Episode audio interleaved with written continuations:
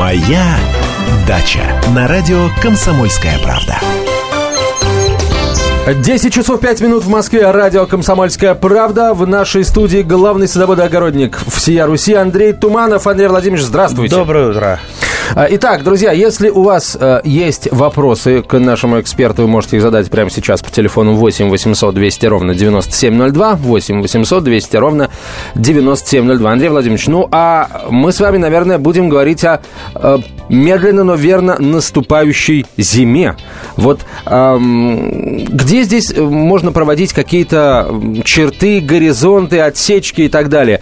Э, вот что должно быть сделано на даче э, к приходу первого снега? И есть ли какие-то здесь, скажем так, э, правила, которые соблюдать нужно неукоснительно? Ну, например, там к первому снегу, там, к первым морозам все должно быть уже перекопано, там, предположим, из, э, из того, из тех участков, которые уже не используются ни подо что. Да, жаль, дальше радиослушатели не видят мой ироничный взгляд. Какие правила у нас на дачах? Нет у нас правил. Мы вообще живем а, практически без правил. А зачастую и без прав. Ну да, это каждый садовод знает. А, так вот, ну, в каждом конкретном случае все, все по-своему, индивидуально. Что значит все перекопать, а? Зачем все перекопать? И где все перекопать? Мы, по-моему, неоднократно уже говорили, что лопата, например, в саду, это э, худший инструмент. То есть он, лопата там не нужна. Что такое перекопка в саду? Неоднократно тоже говорили о том, что корневая система у большинства плодовых деревьев, особенно это косточка, особенно это э, вишни, сливы, облепиха, она поверхностная. Если мы возьмем лопатой и начнем перекапывать вокруг деревьев, особенно в приствольных кругах, что мы сделаем? Мы уничтожим э, самые ранимые, самые мелкие, незаметные практически глазу, но при этом э, корни, которые снабжают дерево э, влагой, которая э, атмосферно, э, атмосферной влагой, которая из дождичка проливается, и собирают э, те самые минеральные вещества, которые в этом поверхностном слое минерализируют, ми минерализуются. И тут мы берем лопату, все перекапываем, их уничтожаем, оставляем там скелетные корни, э, якорные корни, они, конечно, хорошие, да, они нужны, они тоже всасывают, они тоже там имеют мочки, но э, зачем нам уничтожать самые активные корни? По-моему, я вас убедил. Не надо делать лишнюю работу, особенно если лишняя работа приносит вред. Теперь переходим в огород. А надо ли там копать? Вот у меня э, есть, например, э, места в огороде, где ну, тщательно выбираются сорняки, где там всегда чистенько, хорошо. Я там тоже не перекапываю, но у меня легкая почва, это подзол.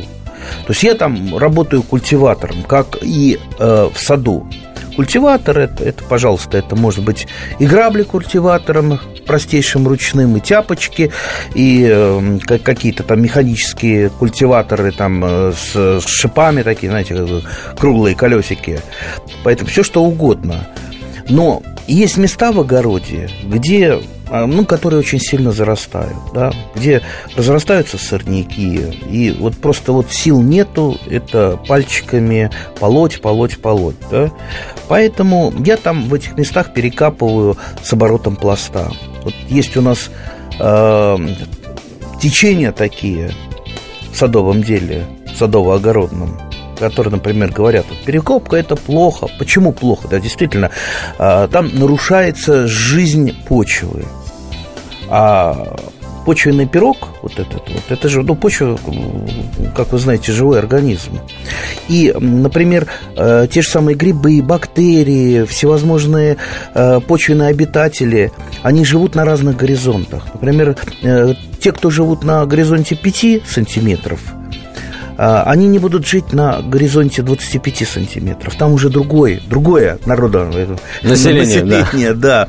Поэтому, если мы перевернем пласт почвы, оборот, то а, ну, все поменяются местами. Естественно, почва станет беднее на живые организмы. А живые организмы для почвы – это богатство, которое дают ей жизненные силы. Поэтому вот в этом плохо. Но с другой стороны, с другой стороны, если мы не перекопаем с оборотом пласта, у нас, например, сорняки, семена сорняков останутся на поверхности. Мы на следующий год замучимся с ними а, справляться. Так это ж, Андрей Владимирович, палка без концов. Как вот, же делать? Вот как я, же поступать? Вот, вот я и говорю о чем. Я говорю о том, что вы пытаетесь э, из меня вытащить э, как, решение проблемы вот, вот только так и все. Аксиома. Нету аксиомы. Еще раз, нету аксиомы у нас в садовом деле. Мы выбираем э, свой способ работы, исходя из обстоятельств. Еще раз, если почва чистая, Зачем я буду ее перекапывать? Чисто в смысле без сорняков. Без сорняков. Так. Я за ней ухаживал. Она у меня легкая. Мне не нужно вносить туда э, раскислители. Мне не нужно вносить туда органическое удобрение. Зачем я буду мучиться перекапывать лопатой? Э, я лучше ее там э, тяпочкой протяпаю, там какие-то остатки сорняков уничтожу, прорыхлю и все нормально. А, в другой, с другой стороны, если у меня есть совершенно заросший участок, который иначе не освоишь, я, естественно, его перекопаю с оборотом пласта. Поэтому в каждом конкретном случае мы действуем э, по обстоятельствам. Думайте, прежде чем любое действие совершить на своей даче. Потому что очень много лишней работы мы, садоводы, делаем. Зачем нам лишняя работа? Мы что, стахановцы? Мы приехали трудовой подвиг совершать на свою дачу? Или мы приехали туда отдыхать? Отдыхать приехали. А отдых это что? Отдых это а, посильная работа в радость на свежем воздухе, при пении птиц и, ну, желательно, чтобы не было так холодно, как сейчас. А, итак, Друзья мои, еще раз напоминаю о том, что вы можете задавать свои вопросы а, Андрею Владимировичу Туманову по телефону 8 800 200 ровно 9702. А, рассказывайте о своих каких-то а, удачах или, наоборот, победах на дачном участке. Ну и если вдруг, если вдруг нужны будут, нужна будет какая-то помощь, теоретическая, естественно, она вам будет оказана. 8 800 200 ровно 9702, телефон прямого эфира, 8 800 200 ровно 9702 и короткий номер для ваших смс сообщений 2420 в начале послания РКП, радио «Комсомольская правда». А вы, эм, друзья, сейчас готовьтесь, э, формулируйте вопросы, присылайте их на 2420 или готовьтесь звонить в прямой эфир по телефону 8 800 200 ровно 9702. А мы продолжим через несколько минут. Разговор пойдет о э, зимней, э, практически уже о зимней даче, потому как от осени осталось всего ничего. Ноябрь у нас, как известно, месяц сугубо осенний. Это «Комсомольская правда». Через несколько минут продолжим. Оставайтесь с нами. Культурные люди. Ведущий Антон Арасланов – самый приятный человек в редакции. Он настолько располагает к себе, что ему не отказывают в интервью даже те, кто принципиально не общается с прессой. Друзья, я приглашаю вас поучаствовать в обсуждении самых разнообразных культурных тем. Мне будет очень приятно, а вам очень интересно. Айда Арасланов. Айда сущий интеллигент. Слушайте программу «Культурные люди» по понедельникам, средам и пятницам с 9 вечера. Не пропустите, а то не культурно как-то. «Моя дача» на радио «Комсомольская правда». 10.17 в Москве, это «Комсомольская правда», прямой эфир. Друзья, у нас а, потихоньку зима наступает. На ваших приусадебных участках наверняка происходит то же самое. И э, все ваши зимние проблемы мы э, готовы прямо сейчас решать. Андрей Владимирович, вот в Москве м, люди спорят, как надо листву убирать. Вот листву, которая падает. Ее надо оставлять на земле, чтобы она там перегнивала всячески и так далее и тому подобное. Или ее надо убирать, чтобы оставался чистый грунт или вот чистый газон, если, конечно, он там есть. А вы бы что посоветовали для тех, у кого и сад, и огород в одном флаконе? Я посоветовал бы, конечно, думать прежде чем что-то делать. По-моему, мы это уже с утра советовали в начале нашей передачи. Этот совет никогда не ну, будет да, лишним. Ну вот давайте представим ситуацию. А, вот, например, если вас не кормить, что будет? Помру. Да.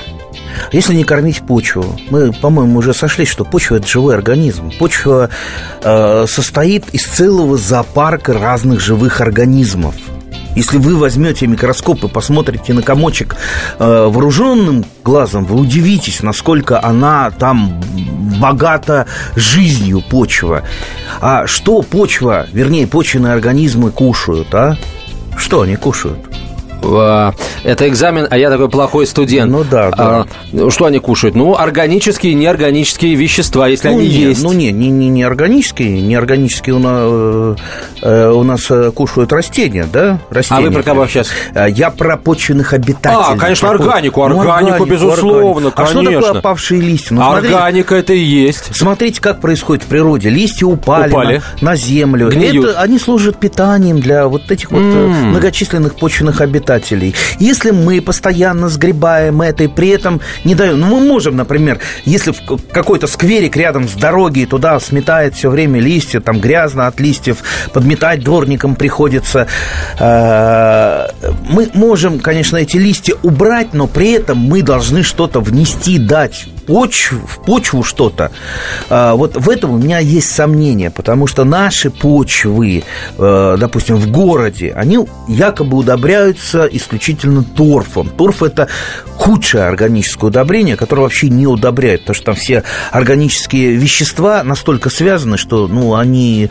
Э, ну, торф можно в некоторых случаях использовать как мульчу, как там э, разрыхлитель, улучшитель почвы, но не как удобрение. И вот получается, ежегодно сгребают, сгребают листья, отнимают у почвы ее естественное питание, и при этом не дают никакого другого питания.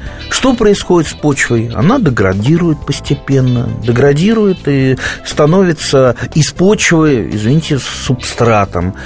А, поэтому, ну, давайте вот прежде чем вот вы возьмете грабли и начнете грести листья, подумаем. А вот я, например, а вот у меня большинство сортов э, на даче, сортов плодовых деревьев, они э, современные. Они не болеют, э, допустим, какими-то грибными, ну, большинство грибных заболеваний. Поэтому листья, вот сейчас вот они опадали, они нормальные, чистенькие. Они легли на землю, да, легли на землю.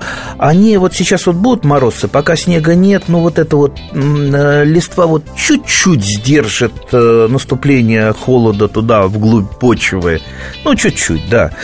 А, и при этом, если вы вот не сгребли листья на следующий год э, весной, вот снег, э, снег тает, и вы посмотрите на почву, вы увидите, что на почве уже практически не осталось листвы. То есть там, там, там 20-30% от того, что было – те То самые обитатели почвы все переработали, слопали. переработали. Мало того, что вот э, черви, которые живут в почве, они же не просто там поели и тут э, оставили удобрения да, на поверхности. Они разносят это по пласту почвы. Они рыхлят пласт почвы, э, делают его воздухопроницаемым и разносят вот тот самый вермикомпост, то есть э, то, что прошло через их желудок, а это лучшее удобрение из лучших удобрений, оно стоит на вершине удобрений по пласту почвы. То есть, понимаете, вот в данном случае у нас вот так вот естественно э, регулируется процесс процесс жизни почвы.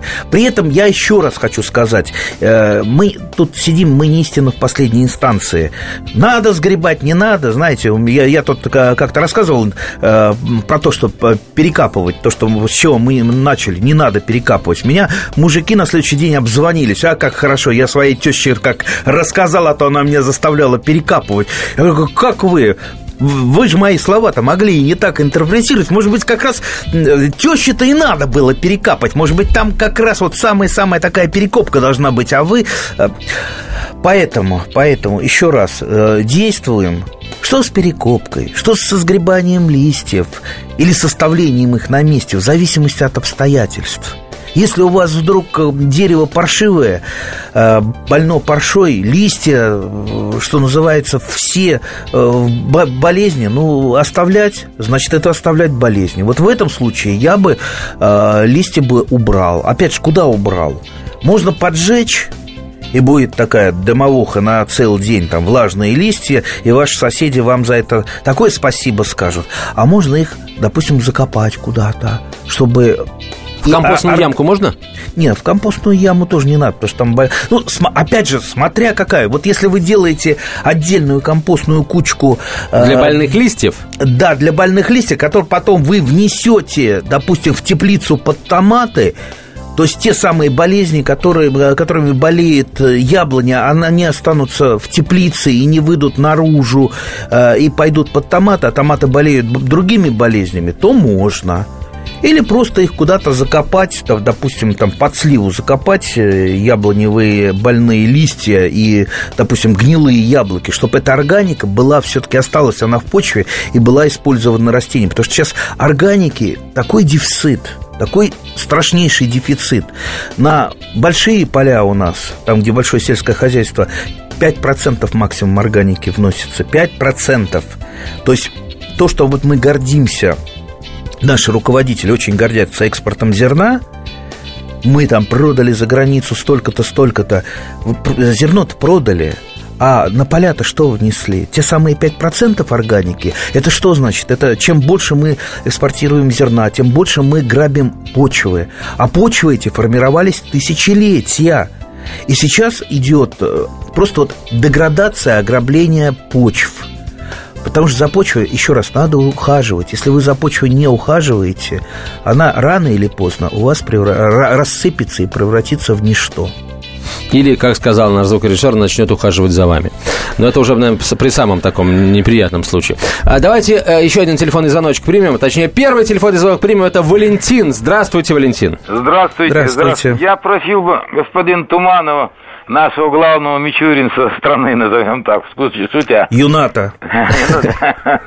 Хотел бы такой вопрос, не по совсем этому телу, может быть.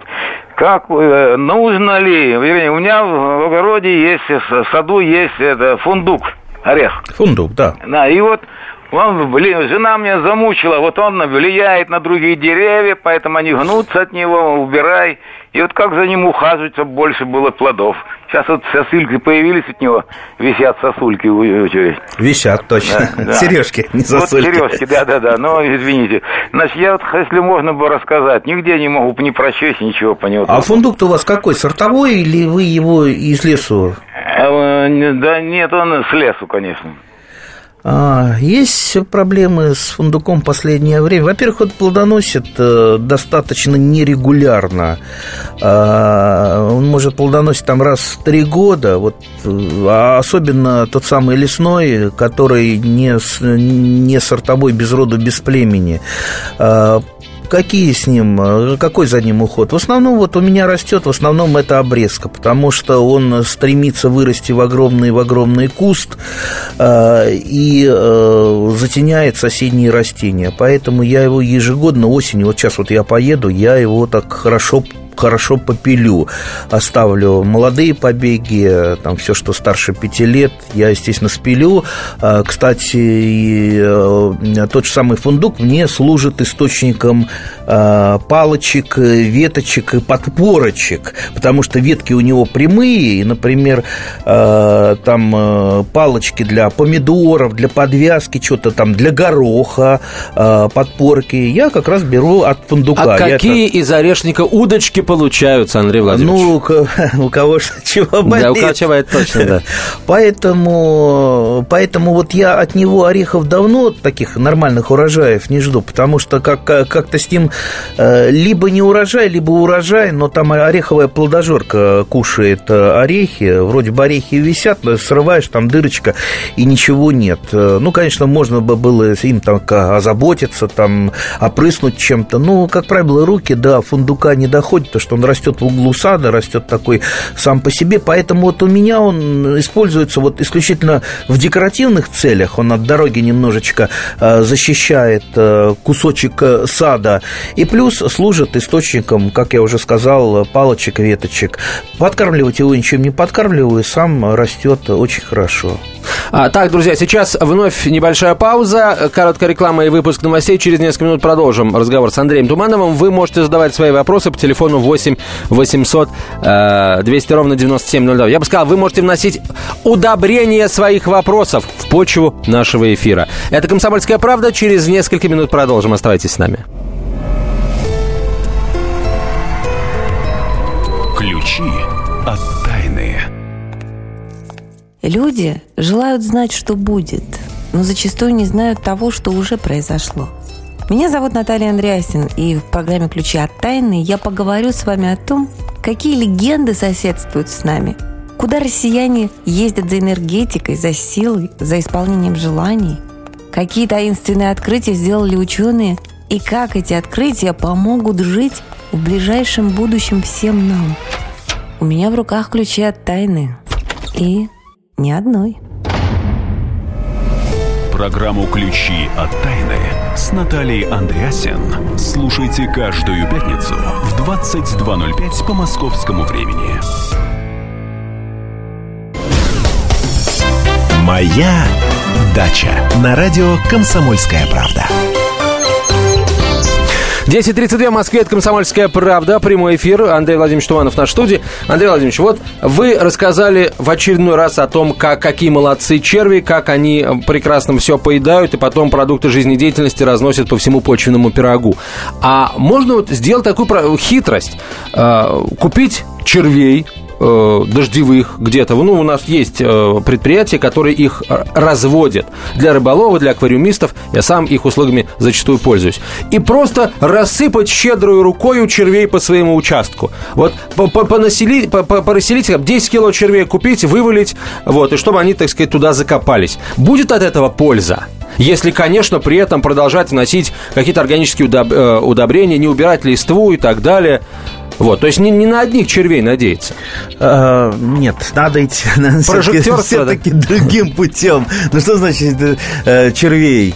Э, запустить. Во-первых, то, что продаются, это не те черви, которые живут в почве. Как правило, продаются это компостные черви. А, ну, вывалите вы их, ну и что? Им нужно, нужна еда. А где она еда? Слушайте, вы дайте почве еды, дайте почве органики, и черви, как говорится, сами э, придут на вашу почву и сами будут быстро размножаться. Но обращали внимание, где вот, вот, вот, я, вот вы рыбак профессиональный, да, где, где больше всего червей? Там, где черви прикармливаются чем-то, где выливаются, значит, вот у каждого рыбака есть тайное место, куда он там суп слил старый, там картофельные очистки закопал, вот там у него в тайном месте черви. Так И вот, кроты. Так да, да, да, кстати, кроты питаются живностью. Крот ведь э, э, стопроцентный хищник, да, там, где черви, там, где а, поливается, там, где органика, да, будет и крот, но он, естественно, за червями идет. А вот по поводу компостных червей, ну, хотел бы вспомнить красного знаменитого калифорнийского червя, а, который именно компостный червь, который перерабатывает органику. Он не живет просто в пласте почвы, он живет в компостной куче либо в каком-то вот э, так, таком компостирующем объекте, например, э, в каких-то странах, в тех же Соединенных Штатах, там вся органика, которая э, получается от жизнедеятельности человека, там те же там картофельные очистки, там луковая шелуха, все. Это же не выбрасывается, не сводится на свалку. Помните, когда-то при советской власти у нас в подъездах стояли большие э, такие ведра для пищевых отходов. Это там поросятам куда-то отвозили. А, также и э, в странах, где берегут органику, она собирается, но не поросятам идет, а она идет на вот эти вот заводы, там, где там э, черви красные калифорнийские, перерабатывают это, перерабатывают в вермикомпост, как я уже сказал, в лучшее э, в мире удобрение всех удобрений. А это потом вывозится на поля.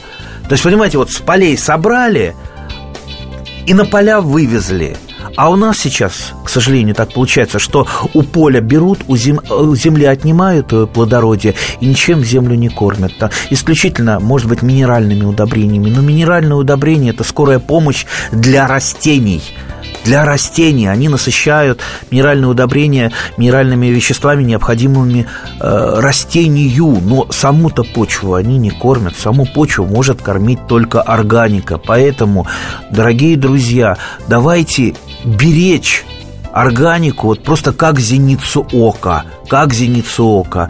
Э, давайте максимально э, улучшать ваш участок, почву на вашем участке с помощью органики, не с помощью торфа, как это делают э, государственные всевозможные э, компании, которые то газоны в торф сеют, то э, просто рассыпают чистый торф, а именно орга, органика. Органику, э, тот же компост можно получить только самому, купить практически нельзя. Я, например, вот сколько раз не пытался э, даже не купить, а посмотреть, где что вот продается. И ни разу я не встречал в своей жизни, что продавался нормальный компост. А вообще компост стоит очень большие деньги.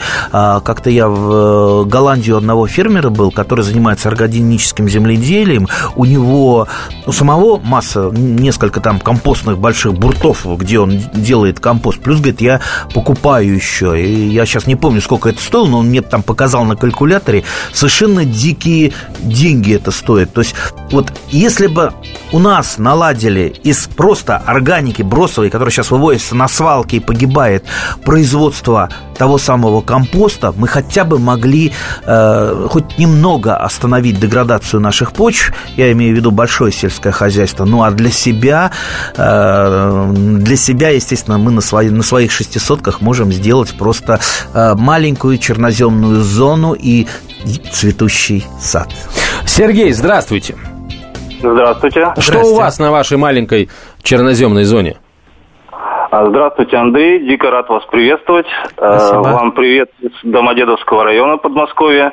А, значит, ситуация такая. Был приобретен участок, густо заросший травой. Траву удалось всю скосить, но есть очень трудно заросшие участки, которые, скорее всего, придется перекапывать. Но есть и участки, которые, скорее всего, вручную можно будет все это подергать из земли. ну, что касается в плане сорняков.